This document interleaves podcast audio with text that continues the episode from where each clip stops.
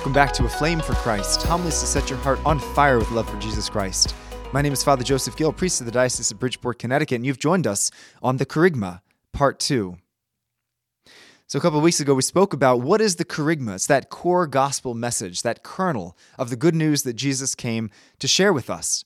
And as we spoke about the first part of the Kerygma, there's four parts. The first is that we are loved into existence, that God loves us infinitely and perfectly. But then came the bad news, the second part, which is that sin ruptured our relationship with God and brought misery and suffering into the world. So now we turn to the third part of the Kerygma, and that is that we need some sort of solution for this sin, some sort of, of remedy for this disorder that we've brought upon ourselves. And that remedy is ultimately the cross of Jesus Christ. Now, why? How does the cross save us? There's certainly a lot of different theories that theologians have put forth across the centuries, but this is my understanding. Imagine that you're a child back in school. If you were to punch a classmate, what would your consequence be? Well, the natural consequence would be perhaps getting suspended or maybe getting detention. What happens then if you were to punch a teacher? Whoa, now that's a little bit more serious. I think probably you'd get expelled, perhaps. But wait a second, what if you were to punch the president? Well, if you punch the president, then you'd probably get arrested and thrown into prison. So even though it's the same action, depending on who you offend, there's a greater or lesser consequence. Someone of greater dignity that we offend ends up being a greater consequence to that offense. So what would happen then? What would be the natural consequence if one were to punch God? If one were to offend the Almighty? What would be the worst punishment possible, which is not only physical but spiritual death? That separation from that divine life that God wants to pour into every soul. In fact, St. Paul says that in Romans 6. He says, The wages of sin are death. The wages of sin are death. And think about this if God is the source of all life and we turn our back on God, then ultimately we have chosen death. We've embraced death. And so we needed somebody then that could pay back the debt of death that we owed the Father but could not pay. Because if I die for my sins, okay, that's great, but it doesn't impact the rest of the world. I'm a sinner. That's only justice. It's not mercy. It's not something over and above what is owed. So we needed somebody that was sinless, but we also needed someone that was human because it had to be a human being paying back that debt. But of course, the debt is infinite because God's goodness is infinite. So an offense against his goodness would be an infinite consequence. So we needed someone who was sinless, infinite, and human. Well, there's only been one person in history that could do that, and that is, of course, Jesus Christ. It's much like this, and uh, one of the early church fathers used the example of fishing, right? In that when you fish, you put uh, the food on a hook, and then you bite. Uh, the fish bites down on the hook, uh, bites down on the food, and thereby getting the hook stuck in its mouth. And so, in the same way, when Satan had this great hatred of the human race because we are in the image and likeness of God, who he hates more than anything, he thought it would be a grand idea to kill Jesus Christ, both true God and true man. In a word, kill two birds with one stone, right? Take out the Father and the Son, and also take out humanity all in one fell swoop.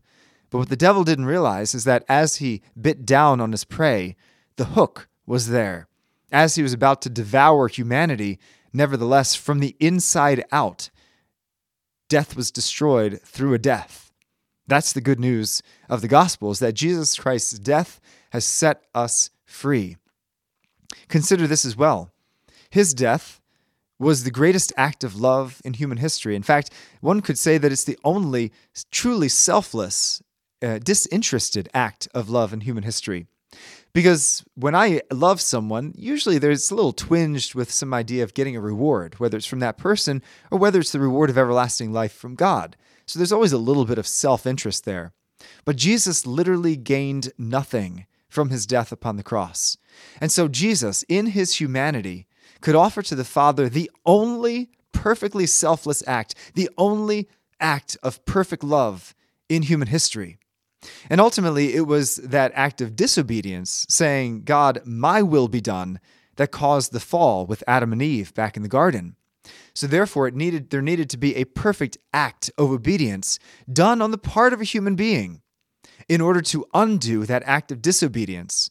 So just as, as St. Paul says, as in Adam all sinned, so in Christ all are raised to life because of his death upon the cross, which has put that en- enmity between us and the Father to death. But the cross did more than just that as well. The cross also, for example, showed us the depths of God's love. You know, I think Padre Pio had a great quote. He said, The proof of love is to suffer for the one you love. The proof of love is to suffer for the one you love. And he's one who certainly lived that out, right? He had the stigmata, which are the wounds of Christ. One time, a lady actually asked him, Does that hurt, you know, to have Christ's wounds in your hands and your side and your feet? And Padre Pio sarcastically responded, Do you think God gave them to me for good looks? Of course they hurt. So why is that a spiritual gift? Sounds like a, a, a curse, right? No, it's a gift because to love is to suffer, and to suffer is to love. When we embrace suffering for the love of the other, that is the deepest depths of love that we can show. Suffering, really, you could say, is love made incarnate, love made visible, because it's very easy to say, I love you. It's much more powerful if it's proven. After all, as St. Thomas Aquinas allegedly said, a single drop of the precious blood could have redeemed a thousand worlds as sinful as ours. True, but would it have shown the depths of his love? Not so much. He needed to shed every drop of his blood to show us that he's literally willing to pour out his very life, give up every last breath for you and I. So if you ever doubt God's personal, passionate love for you, look at the cross and you'll see how valuable you are because he would rather die than spend eternity without you. And you know, when we look at the cross, we can never say, God, you don't know what I'm going through, because he does. On the cross, he endured pain and anxiety and loneliness and abandonment and desolation and humiliation, everything that we go through, right?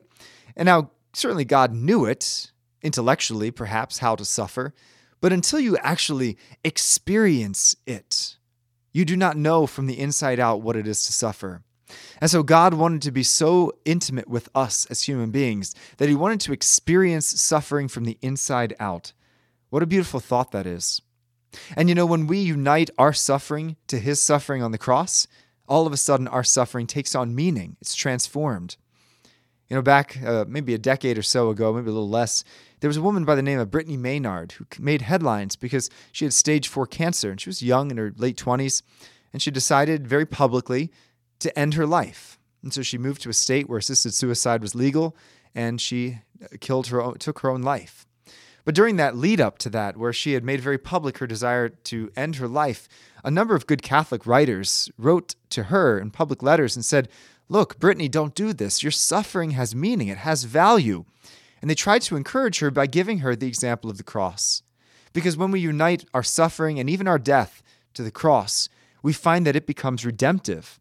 It becomes a way in which Christ wants to save the world in and through us.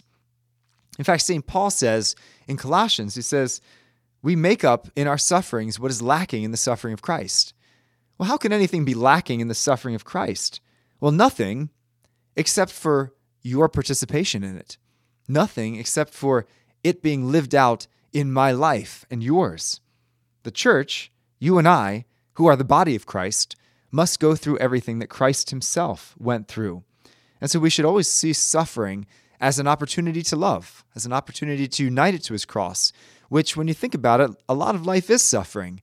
But when we see the cross, we realize that suffering is not meaningless, it's something we can lift up to him. I think a final thing, though, that the cross shows us is that it truly does give us an example of how best to love. You think about Jesus' commandment. He says, I give you a new commandment love one another as I have loved you. Now you may say, well, wait a second, though in the Old Testament, it says, Love your neighbors yourself, right? So, how is this any different? How is this a new commandment? Well, the answer is that it's new because we're not just loving as I love myself, we're loving more than ourselves. We're loving to the point of laying down our life for the other. I think about the great saints who have embraced the cross out of love. You know, I think of St. Maximilian Kolbe, who laid down his life to save another man from certain death in Auschwitz. I think about St. Damien of Molokai, the, pre- the Belgian priest who spent most of his life on a small island, a leper colony in Hawaii, literally pouring his life out for these most disgusting human beings who were still made in the image and likeness of God. I think of St. Teresa of Calcutta, Mother Teresa, who literally would pick up people with maggots crawling in their sores. I think of St. John Vianney, who embraced the cross for souls. He would only eat one potato a week, right? Simply because he wanted to do penance to bring souls closer to the heart of Christ. And I think all of us too know people that have embraced huge crosses out of love.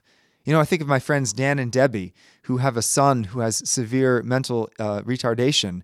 And because of their great love in embracing that cross, they're an inspiration to so many people. They're not afraid of the cross, they unite it to Christ.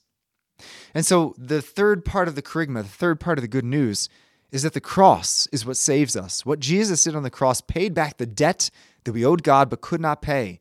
It also redeemed our own suffering and death. It showed us how to love and it showed us the depths of his love for us. So, the cross, what a beautiful gift that God has given us. But finally, we come to the fourth part. The fourth part of this kerygma, this good news. And ultimately, this fourth part is faith. Because that's our response. Our response is to turn to the Lord in faith and say, Lord, I love you. And now I want to follow you. Now I want to have a personal relationship with you. Now, notice that faith is the key. A lot of times we as Catholics think that we have to do it on our own, that maybe if we act really good and live a good life, then God will help us get to heaven.